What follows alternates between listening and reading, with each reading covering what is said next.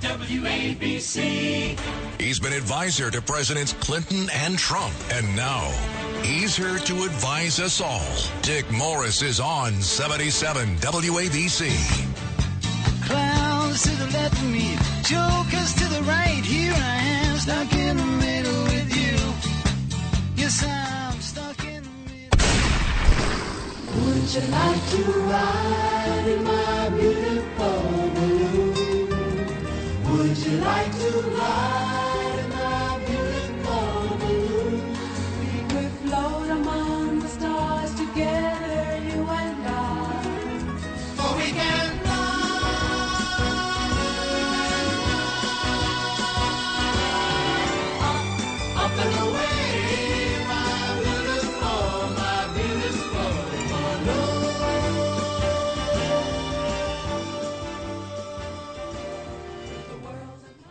spectacular military achievement, Joe Biden's Air Force has managed to outmaneuver a balloon in a dogfight. And by feinting one way and the other, soaring and diving, it was able to outmaneuver the balloon. And despite it being such a tiny target in their screen, uh, and despite it being heavily armored, he was able to shoot it down. Congratulations, Commander in Chief Joe Biden. Oh my goodness! Absolutely gracious. incredible accomplishment. Now, um, first of all, I'd like to say hi to Doug DePiro, who's with me here. Hi, Dick Morris. Who is uh, an artist, a musician, and and a best friend. How you doing? And uh, I'd also like to have a special shout out to my wife Eileen, who Hi, has been ill lately, who's listening to the show, and I hope likes it. Well, my beautiful balloon. so, why did the Chinese send up this stupid thing? And what was the point about it? Well, we'll never really know, although we may know rather catastrophically. but the speculation that I believe is that it's to lay the basis for an EMT attack on the United States. Really? And uh, this this an EMT attack, elect, EMP attack, electromagnetic pulse, Right. is is really what we need to be afraid of far more than a nuclear attack. Uh, it's it is it's the most horrible weapon short of, nu- of an atomic bomb. An EMP attack sends an electromagnetic pulse into the atmosphere over the United States that is so strong that it overwhelms the entire grid, and uh, no electronic signals can be sent or be used in the U.S. in the affected area. That means all computers, all cell phones, all information systems are down. Right. It burns out diodes and burns out all Kills your circuits. Right. And uh, and hospitals are closed. Mhm. Uh, stoplights don't work. The uh, EM emergency broadcasting system is knocked out. Your 911 system is gone. The police dispatching system is gone. Everything that characterizes civilization We'll basically gone. need carrier pigeons. Your lights are out. Uh, your electricity doesn't work. Uh, nothing in your home works. If Biden succeeds in switching us all to electric cars, they won't work. And uh, it just totally knocks out civilization.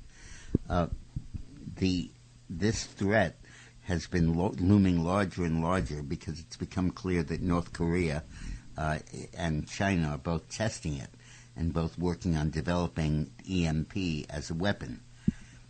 And the idea of a balloon is that it can be launched from that platform. Uh, the beauty of doing it by balloon is that it's not nuclear missiles that we'd be prepared to shoot down. It would be this harmless little balloon floating over our country. Very much like kids in the park who have balloons that escape and they don't know to tie the balloon to their, to their shirt buttons uh, and they escape and they wail and cry till mama and daddy buy them a new balloon. well, this balloon is a little more offensive. It's a very large balloon, and it and it will be would be the platform for an EMP. I mean, this. You think this was a, a, a dry run? Yeah. Is What you would say with this balloon, Yeah, just to get a feel for how long it takes for us to shoot it down, and, and, where the winds would blow, winds how would long it would be up, Uh-huh, okay. and so on. It may also be a warning to the U.S. that we're going to do this, that type of thing. that if they, that if we uh, defend Taiwan militarily and get Mm. into war with them, this is what we can expect. Uh, it may be a warning to the U.S.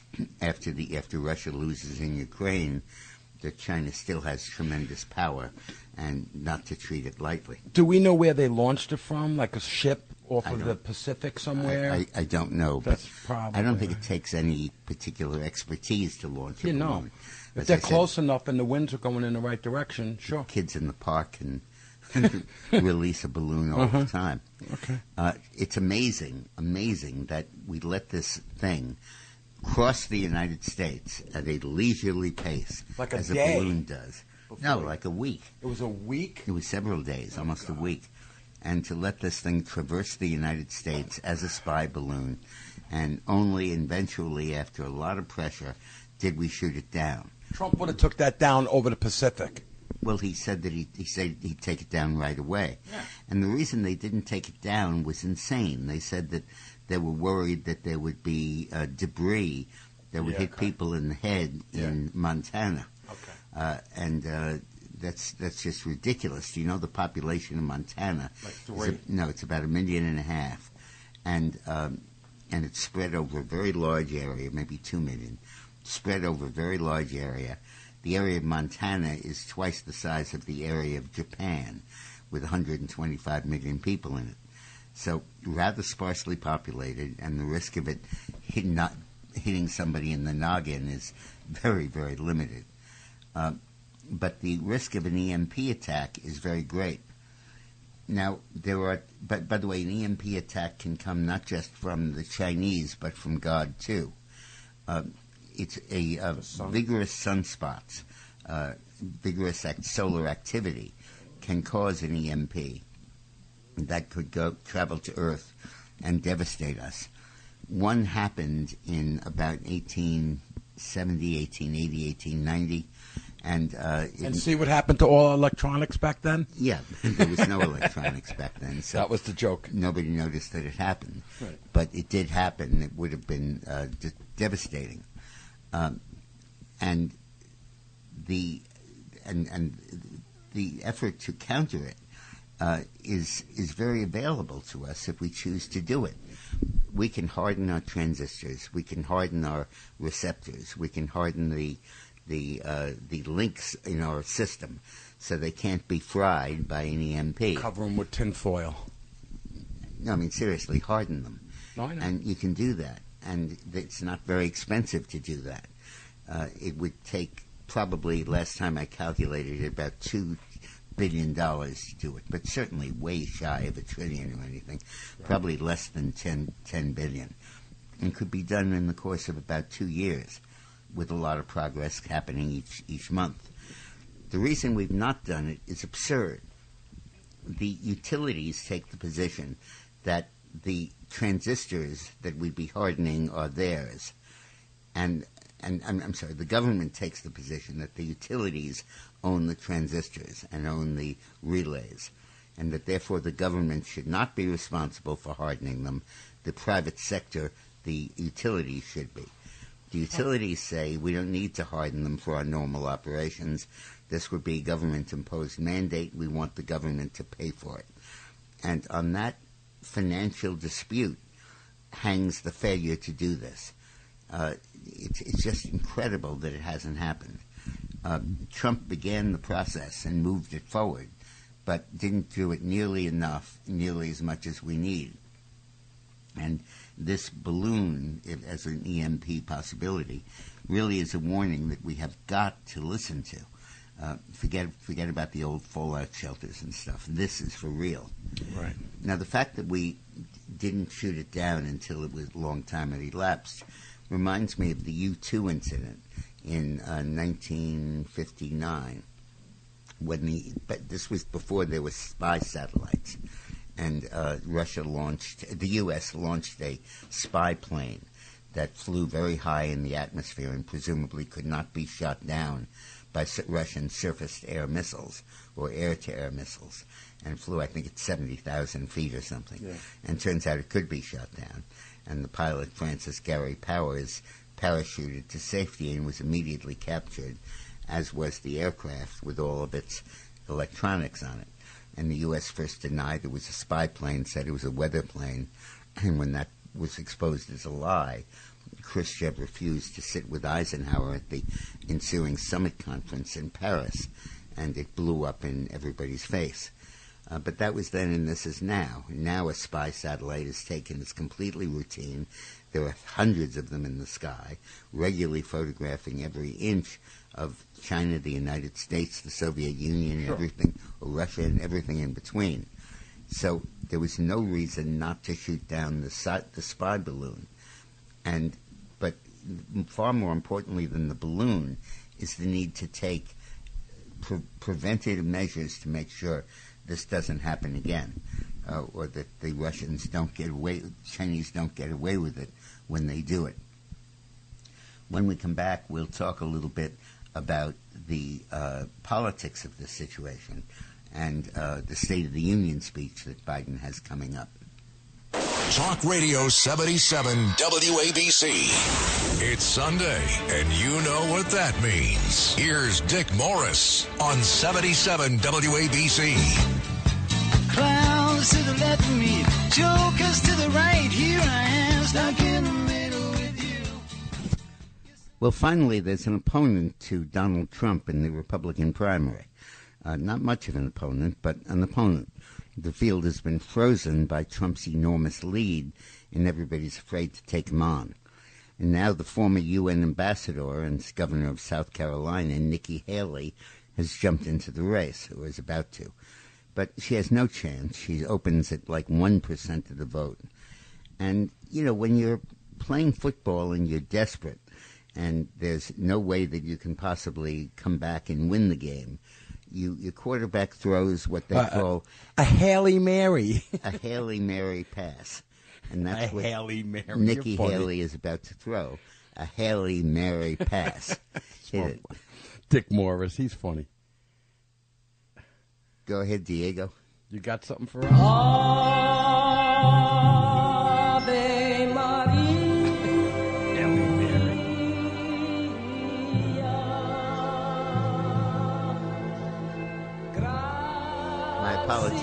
Virgin, And it's Sunday. and it's Sunday. Yeah. Well, we should be listening to Hail to Ave Maria, but beautiful. not Hail Mary, Hail Haley Mary passes. That's funny, Dick. Um, absolutely. But uh, the, the point is that the there's such publicity to be gained by running against Trump because the establishment will cover it like crazy. They'll be thrilled and delighted that somebody's doing it, and they'll pray for success, uh, which is about the only prayer that she has of winning this race. what is she in the in the polls actually? At Well, it's a multi-candidate field, about three or four. And uh, in a two-way race, of course, she'd get much of the anti-Trump vote, but it's not going to be a two-way race. Um, uh, before passing over a candidacy, I just want to speak about the subject of gratitude. Um, Donald Trump said, if you want, not Donald Trump, Harry Truman said, if you want loyalty in Washington, buy a dog. and and that's that's the advice I would have for Trump's appointment of Nikki Haley. Here he took someone whose political career has was simply confined to South Carolina, no emphasis or no focus on any national issue, and uh, and he catapulted her into prominence by naming her UN ambassador, and uh, that's how she repays him by running against him in a primary. But she's not alone. You have Mike Pompeo who's talking about it. You have Mike Pence who's talking about it. You have, um, for that matter, Ron DeSantis who was losing the race for governor of Florida by a lot, and Trump came in and endorsed him and spent three days in Florida campaigning for him and moved him from far behind to a win. And all of these guys are expressing their warmth and gratitude toward Donald Trump by trying to throw him out of office. And that's absolutely the way Washington works. Uh, let's go to Judith in Brooklyn. Hello, Judith. Hi, Judith. Oh, Hi, hi, Judy. hi, good. Hi, how are you? Thanks. Um, well, a couple of things. Number one, I think Nikki Haley might want to be vice president. I don't know. Trump That's is a hell of a way to do it. If anybody thinks that by running against Donald Trump, Right. They advance their candidacy for dog catcher or anything else, they're out of their minds. Out of their mind. Well, Donald Dick- Trump well, Dick, it- does not well, forgive Dick- easily. Yeah, well, Dick, it worked very well with Kamala Cochran, Kamala Com, uh, Comrade, Yeah, but- whatever her name is. But Work with But her. There was But- a corpse, Joe Biden. He had lost every primary in the world, and he was staggering into South Carolina, and he had to find a black woman to put on his ticket, and she was the only one available. And it's no comparison. Uh, Donald Trump will absolutely behead. He won't appoint her; he'll behead her. Off with her head will be the campaign slogan. But go ahead, Judith. Okay. And also, I just want to remind everyone, and you also, Dick, Trump is the only one with financial independence. Everyone else of the, every one of them are all dependent on other people to like push their uh, finances. Well, it's it's So more than that, he's the only- Judith, and good for you for pointing that out. It's not just that Trump is independent because he's rich. Much more importantly, he has a base of small online donors that is without parallel in America.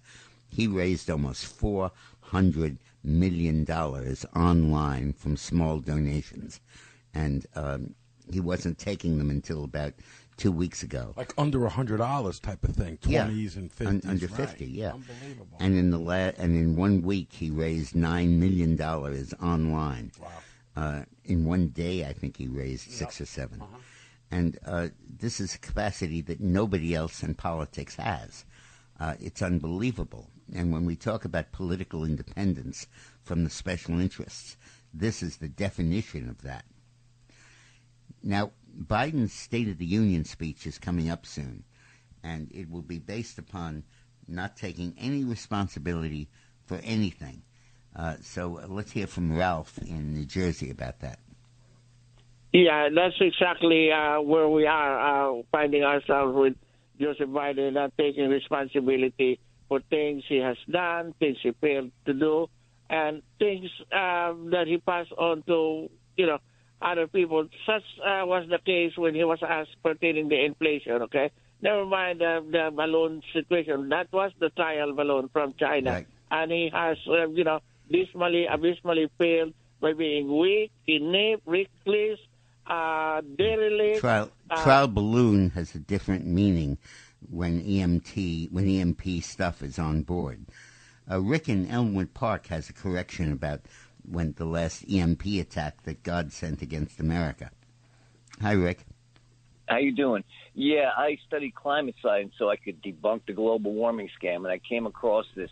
it was 1859, the Carrington event, and we actually got hit twice, and um, there were fires all across the world, and um, the telegraph offices reported that their machines sparked and burst into flames, and a lot of the papers caught fire, and some people were shocked. What year was that? 1859. 59, right. 59, yeah. And then after the sparks flew, the Civil War came on. yeah, bunch of sparks there. Uh, Daniel has a question. Maybe you can help us answer, Rick. Uh, how long, how close to land would it have to be to do damage? Rick? They must have. Okay, they- Daniel? Hi. Hi. Yes, I had that question, and I'd also like to ask if there's a military option to reliably neutralize an EMP attack from a missile. No, there's not. Uh, there is a defensive option of hardening your receptors, particularly in the electric grid. And we can do that. We should do that. We did some of it under Trump, but it has to be a crash program that we complete. And um, we need to give the federal government the right to go in and repair and take any preventive measure it wants, whether or not the utility company approves of it. There have been some attacks on power grid stations by um, small groups of commandos, but uh, but this is far more significant, and there's got to be a serious effort to contain that and to make sure it doesn't absolutely destroy our country. Let's go to Pamela in Central Jersey. Hey, Pamela. Hi, Pamela. Hey, um, two quick points. The Carrington event, um, it doesn't, uh, the question was uh, how close you have to be. Well, the solar flares combined with the magnetic force of the Earth that caused the Carrington event. So you can be miles away or you can be up close and personal.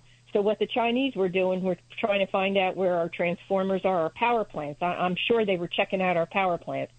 And you don't have to be close at all, or you can be right on top of it. Second point, I was rather surprised this morning because he usually stays neutral. Gordon Chang threw Trump under the bus.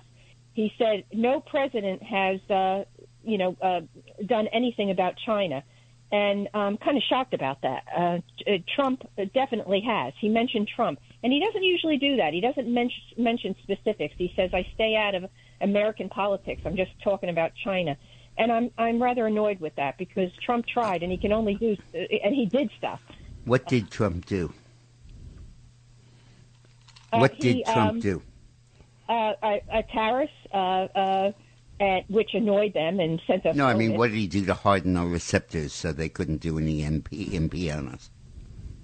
Oh well, he was talking in general. In general, right. about going up against China. He wasn't Right. talking EMP. That Right, that's right, uh, yeah. Well, yeah. He I wasn't. think he was. I think he gave a statement on it, but I'll go check it out during the break. Um, Thank you, Pamela. Thank you, Pamela. We'll be back and we'll talk more about that and about moving the South Carolina primary to first place. Talk Radio 77 WABC. It's Sunday, and you know what that means. Here's Dick Morris on 77 WABC. To the left of me, jokers to the right. Here I am, stuck in the middle with you. Yes, I'm stuck. On March 26th of 1998, uh, President, I'm sorry, put 1998, I'm two decades behind. March 6th, March 26th of 2018, President Trump issued an executive order on coordinating national resilience to electromagnetic pulse. And uh, it called for coordinating all of the efforts going on in the country to pr- defend us against this. And the investigation that the commission undertook indicated that because it was conducted under Obama, uh, most of the effort was to pr- protect against solar flares, not against enemy action. And uh, Trump began to reorient the process to deal with the problem with the issue of electromagnetic pulse coming from other from other countries. And uh, he found that the strategy, preservation strategies by utilities uh, have not been focused on the idea of enemy action. The current efforts to protect the electric grid from EMP event have ranged from hardening of infrastructure to updating technology and operational procedures. Duke Energy has begun testing its ability to recover from unexpected supply disruptions caused by an electromagnetic disturbance. U.S. policies and procedures to mitigate and prepare for an EMP incident have been limited by both the government and industry leaders. Uh, addressing it involves a myriad of public and private action, making a cohesive policy difficult. In particular, FERC, the Federal Energy Regulatory Commission, lacks the necessary legal authority to impose restrictions on the electric industry. The North American Electric Reliability Corporation, home to prominent industry measure, m- members, created industry standards that are later approved, that will later be approved or declined by the Regulatory Commission.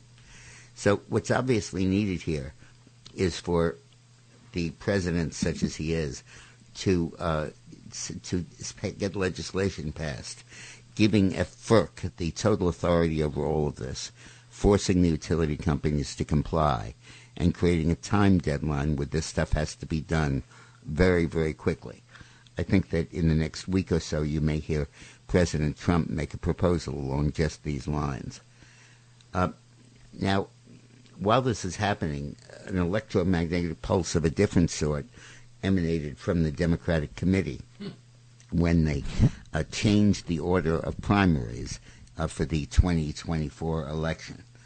The problem was that the first primary was, first caucus was in Iowa, followed by New Hampshire, followed by Nevada, and they have very few blacks in those states.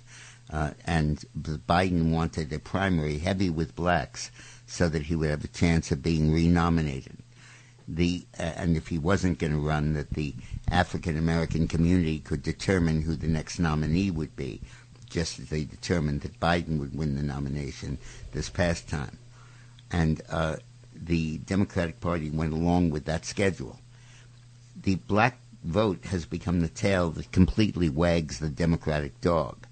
And this action formalizes, really, the control that they have over the process. Remember what happened in 2016. In the first primary, uh, the first caucus, Iowa, the results were so complicated and so uh, difficult to tally that there was never a tally. There was never a winner, a loser, or even an order of finish. Eventually, months months later, it was determined that uh, Buttigieg had won. Um, but it took a long time, and Iowa ex- exerted no role in the process. Then you skip over Iowa and you get to New Hampshire, which really had a primary. And Biden finished, I think, fourth or fifth. Uh, the winner again was Buttigieg. I think that Elizabeth Warren and Bernie Sanders both finished high in the voting. And I think Biden came in fourth or maybe even fifth. Then we, they moved to Nevada, where Biden had a similarly terrible showing, third or fourth or fifth. And that led Biden to go on bended knee to James Clyburn, the black leader of South Carolina Democrats, the congressman, uh, who used his authority and his prestige to tell African Americans to back Biden in the forthcoming South Carolina primary. And the Democrats had engineered the system so that the South Carolina primary took place on a Saturday, and the Super Tuesday primary, where about a quarter of America voted, including most of the black states, was on Tuesday, three days later. And the whole idea was to create a domino effect where South Carolina would fall and then all of the other states would fall in unison. And they all did. They reliably did exactly what they were supposed to do. And uh, all the other candidates withdrew. They were all out of the race over that weekend. Biden swept the Super Tuesday states. I think Bloomberg may have been one of the last to pull out, and uh, and he won the nomination, really without winning any election. And they're hoping that they can create the same kind of process going on for 2024, because Biden is incredibly vulnerable in the re-elect- renomination process. Forget re-election, get to renomination. When McLaughlin asked in his survey who you would support for the Democratic nomination for president in 2024, a survey of registered Democrats who were likely primary voters gave Biden a whopping 25% of their support. Oh my God! He, fin- he finished first, but with 25%. Michelle Obama was at 24, Buttigieg was at 9, and everybody else was in single digits. And about 25 candidates got more than 1% of the vote.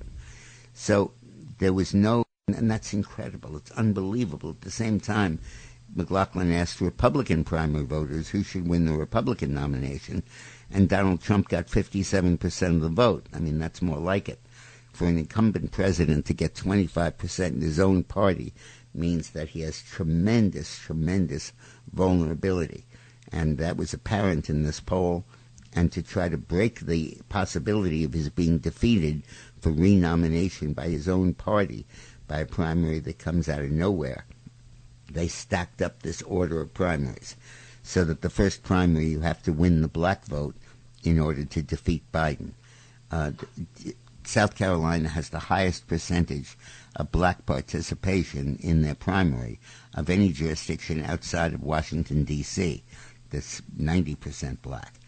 And uh, it creates a, a stopgap, a, uh, a fire break, so that if somebody runs against Biden and catches fire, the fire is extinguished in South Carolina. And then Super Tuesday doesn't come immediately after, but you have Iowa, New Hampshire, Nevada, and then you have the Super Tuesday states. So this is all a device to finagle the nomination for Biden, as weak as he is, with the Democrats convinced that he shouldn't run. It's an incredible move by Biden, and it shows, number one, that he's hoping to get reelected, and number two, that he has absolutely almost eliminated his ability to win a Democratic primary unless it's completely stacked. Uh, let's go to um, let's go to oh Judith again uh, in New No, York. that's Judy. Judy in New York. New York City. Hi, City. Judy. Hi, Judy. Hi, it's Lou Dobbs for Priority Gold, America's precious metals dealer. These are volatile times with high inflation, soaring debt, wars on multiple continents, and rising financial stress. Central banks are buying gold to diversify their reserves, so are many Americans. Call Priority Gold and find out how precious metals can help you diversify your portfolio. They're highly rated and happy to help. Call 1-866-303-6357 or get a free gold guide at prioritygoldguide.com. That's prioritygoldguide.com. Hi, Judy. I'm I'm wondering, do you think that the actions and in the case of the of the balloon, the inaction for a week, reflective possibly of advice from former presidents given to presidents? Interesting. uh, not only in the balloon, uh, letting it happen, but also in agreeing to things like the Paris Accord and all the rules and regulations that came with the Millennium Agreement. The Paris Accord, you're completely right. And it was an effort by the Democrats who were appeasers of China to give China a tremendous economic edge over the U.S. because it didn't sign the accord. In terms of the balloon, it's hard to tell where cowardice originated, but I think it was at least cowardice or more likely just a completely scrambled response to something they never anticipated going on and were not prepared for. Um, so, but uh, let me stay on South Carolina. I think that the Biden is so vulnerable. I wrote a column about three weeks ago that says the emperor has no clothes, and that nobody in the Democratic Party dares to say this.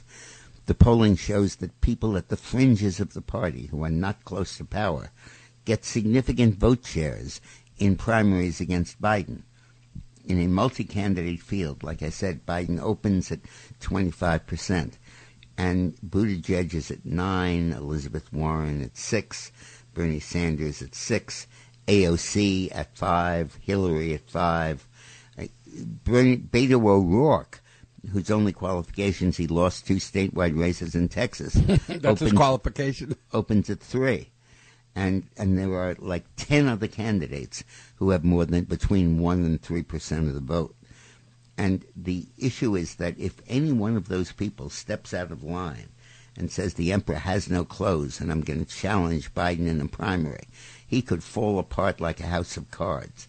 And his failsafe, his insurance policy, is the same state that elected him president, South Carolina. And what he's trying to do now is to use his dominance over the black vote in South Carolina to trigger dominance in the national Democratic primary to lead to his renomination.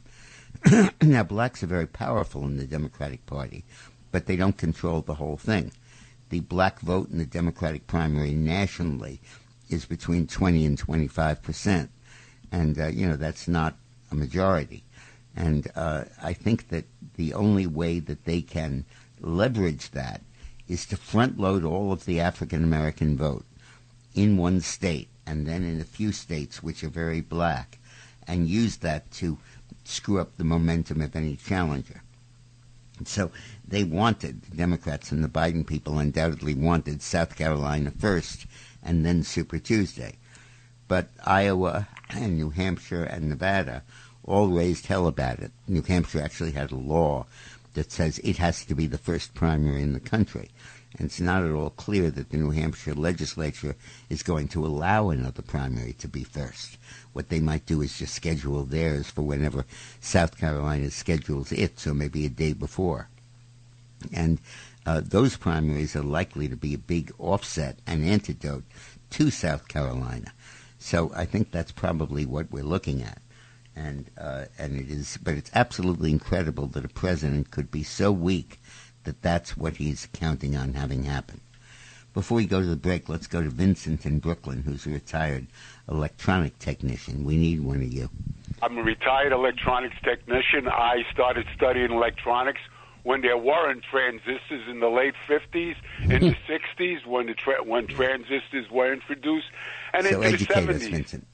Excuse me? Come on, educate us. We got you. All right. The problem is, is uh, with the electron, uh, electromagnetic pulses, the pulse comes through the air, through the antenna.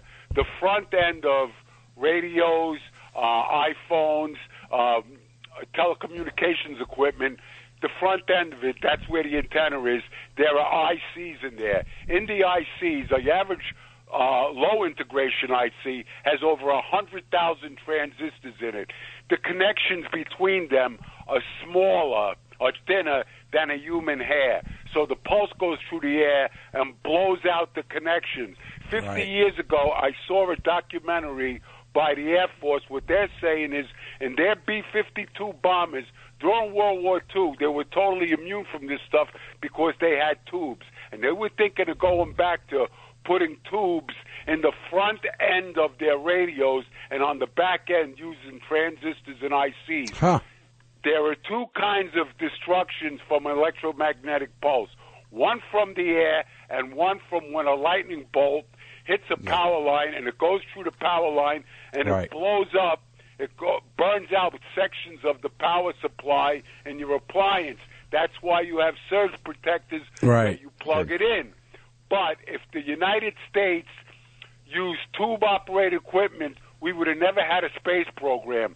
The first ICs that were built by the Intel Corporation in 1979 were produced mainly for the space program. We would have never got off the ground if we would have Vincent, thank the you. Thank you for the for the lecture on That- that was electronics. good, though. No, that was really good. appreciate it. That's very good. But um, let's go to uh, a break, and then when we come back, we'll talk about the State of the Union speech that Biden is planning to give. Talk Radio 77 WABC. He's been advisor to Presidents Clinton and Trump. And now, he's here to advise us all. Dick Morris is on 77 WABC. Clowns to the left of me, jokers to the right. Here I am, stuck in the middle with you. Nothing could be finer than to be in Carolina in the morning. No one could be sweeter than my sweetie when I meet her in the morning. It was either that song or Sweet Caroline to introduce the Biden campaign. But um, Biden is about to give his State of the Union speech, and uh, I have a message for him from the American people. Tell me lies, tell me sweet little lies.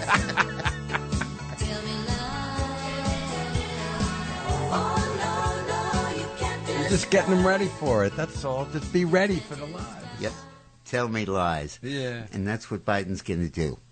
First, he's going to say that he's created 11 million new jobs since he became president. He's leaving out the fact that he destroyed tens of millions of new jobs by prolonging the lockdown much longer than it needed to be and by keeping schools closed forever and closing businesses forever Yeah. and then he restored the jobs. So to give him credit for creating these jobs is like the kid who murdered his mother and father and then pled for the judge for clemency on the grounds that he was an orphan. uh, these are, this is these are not problems Biden solved. These are problems Biden created Right. and hasn't quite solved. He's also going to say that inflation is down, something you will find laughable if you go shopping uh, and if you buy anything. Remember, the official inflation rate does not include energy or food. So what the hell else is there? What are we talking about? Dishes? the the point is that if you count food, which has gone up by about 14%, and energy, which has gone up by about 11%, the overall assumption that the price increase is 6.5% is completely ludicrous. And inflation did not have to happen. It simply happened because Biden dumped too, too much money into the process with his huge, huge spending. And that spending caused tremendous inflation, an excess of demand, a deficiency of supply, and prices shot up. And to make that even worse, he limited, damn near eliminated, new sources of energy. So the inflation is two elements, folks. There's called cost push and demand pull. Cost push means you raise wages, you raise energy costs, and as a result, the cost of making something rises, and that's reflected in its price.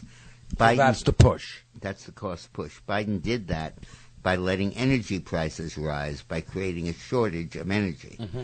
And he did that by creating a shortage of workers by giving huge benefits to people to stay home and not to work. So wages had to go up, and gas prices, energy prices went up, and that cost push sent inflation skyward. At the same time, he had demand pull, which is he dumped a trillion dollars of new demand into the economy by printing the cash and handing it out. So everybody lined up at the checkout counter to buy everything they possibly could, particularly because during the pandemic they couldn't go out and shop. And that rebound gave it a huge stimulus of demand. So the cost push and the demand pull combined to this gigantic level of inflation. And for Biden to pretend that it's ending is absolutely incredible. It's the it's the big lie. Well, his useful idiots listen to him and go, "Oh my God, look," and they just believe him. They believe anything he says. Then he's going to talk about the debt limit. He's going to say that the credit of the United States depends upon our raising the debt limit. And that is such total baloney. The United States budget is about $4 trillion a year. I'm sorry, correction. The United States takes in $4 trillion a year in tax money, in income taxes and other taxes. The total cost of our debt service, of paying the interest and the principal on our debt, is about $400 billion a year, only about a tenth of the total federal budget. That means that if you can't borrow and you have to pay everything out of tax revenue, which is the case if they don't raise the debt limit, you still have $3.4 trillion to spend on anything you want on paying the interest on the debt, the principal on the debt, Social Security, Medicare, Medicaid, environment, aid to education, anything you want. You just have to make cuts somewhere uh, to accommodate the fact that you can't borrow. But you don't need to cut any of that. It goes way back to what happened in the 1990s when I worked for Clinton. And the Democrats said you can't balance the budget because if you do, you'll have to cut Social Security and Medicare and Medicaid. And we came back and we said, no, you don't have to cut those. There's enough other crap in the budget. Uh, money for the post office or for Amtrak or for national education and broadcasting or aid to the arts or foreign aid to Ethiopia, all other kinds of stuff that's in that budget. And you can cut that. You don't have to touch, touch Social Security or Medicare. Interesting. And Clinton said that the Democrats are using Social Security and Medicare as an excuse to get people to stop voting for uh, cuts because they're saying that, oh, if you cut, you're going to have to slice these other things. And if you slice these other things, it's going to really screw up the country and hurt Social Security and Medicare. Not true. You could cut everything and not touch Social Security and Medicare and balance the budget. And for four years, he did just that. No cuts in Medicare, no cuts in Social Security, no cuts in Medicaid, and four years of a balanced budget. Now the Democrats are coming back and saying, oh, maybe that worked then, but now you can't not raise the debt limit without making cuts in all these programs and without not paying your debt, which will subject the U.S. to the risk of bankruptcy. It's the same BS now that it was then. It's as untrue that now as it was then. Just like you had enough tax money to fund Medicare, Social Security, and all the rest, now you have enough tax money to fund debt service, Medicare, Mhm. Social Security, and all the rest. And you only have to get into borrowed money after you run through $2 trillion of tax revenue that you're spending on everything else. And you might have to make cuts in some of that uh, or the, in order to get the debt limit increase. So what has to happen now is that the, the Republicans have got to say, hey, we will increase the debt limit, but only in return for a dollar for dollar offset in a cut in federal spending. Let me go to federal spending. There are three kinds of federal spending. There's mandatory, which is uh, Social Security, Medicare, and other entitlements. Congress doesn't appropriate that. It just happens of how many people get the benefits, and that does not need to be cut. The, the people would like to cut it, but it doesn't need to be. The second is defense spending, and we don't want to cut that. particularly not with the Chinese and the Russians doing what they're doing. But the third is discretionary non-defense spending that came to almost over a trillion dollars and close to two trillion dollars last year. That you can cut the living hell out of uh, because it's all allocated by Congress. It's for the bureaucracy in the hundred or so federal agencies. It's for vital programs like national aid to the arts and the humanities, or foreign aid to about a hundred different countries, or dues to the UN, or the Department of Commerce to run the census, or the Department of Labor to snoop on employers throughout the country. Every agency has a budget, and that's all discretionary, non-defense spending, and that all can be cut and should be cut. Now, discretionary non-defense spending has risen by 37% since 2019. 37%. So cut some of that back. Cut back 10%, a, t- a third of the increase. Cut back half the increase. And don't, and raise the debt limit so we avoid default and we can function as a country. If we don't take a stand on the debt limit, we're never going to be able to control spending because the the Democrats the the, Repu- the Democrats will never let us do it. They'll always vote against it. They'll use their control of the Senate to stop us from doing it. And the only weapon we have is the debt limit. And when the Republicans are confronted with the need to have a clean debt limit increase, which means just let us borrow more and don't make us cut spending, we're losing the only leverage we possibly can have over this, and we must not do that. Let's go to uh, Joe in North Jersey. Hey, Joe.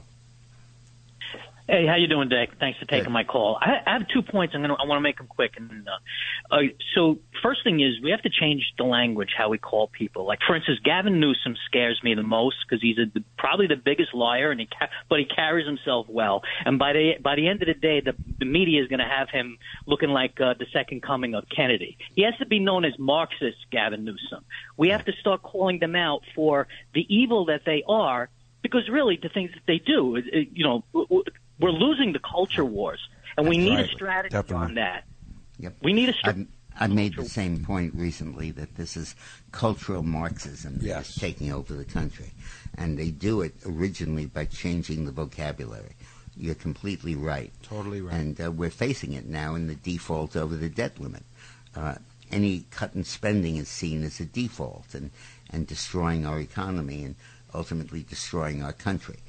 So Biden is going to lie through the teeth in his State of the Union speech, and he's going to pose completely phony issues. And I think he will take great credit for the incredible military feat of with every one of our fighters and every one of our missiles, we were able to shoot down a slow-moving balloon that was peacefully and quietly making its way over the United States that I think was several hundred or several hundred feet in diameter, and he's going to take a victory lap for that. He's such an idiot.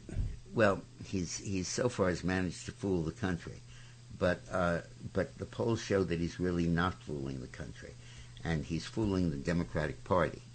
Uh, Well, they're fools. He's also going to call for reforms in police procedure, uh, and uh, and and that's in response to the um, the uh, killings in Memphis, and he's going to call for uh, he's going to say continue to aid Ukraine.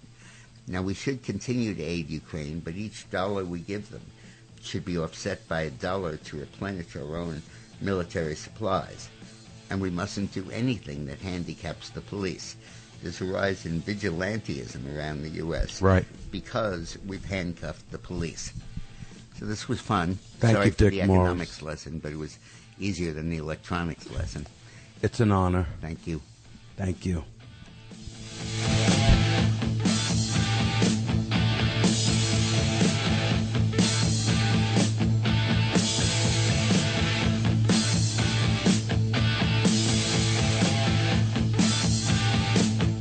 This is Greg Kelly for Priority Gold. What does it mean to be America's precious metals dealer? It means that you're in touch with the hearts and minds of those who love this country, value our freedom, and want to protect the future. Priority Gold is that precious metals dealer. They've helped thousands of Americans back their retirement with solid gold and silver. Call Priority Gold at 888-506-6439. Receive free shipping, free storage, a free investment guide, and one of the best purchase experiences in the industry. Call now or go to prioritygold.com.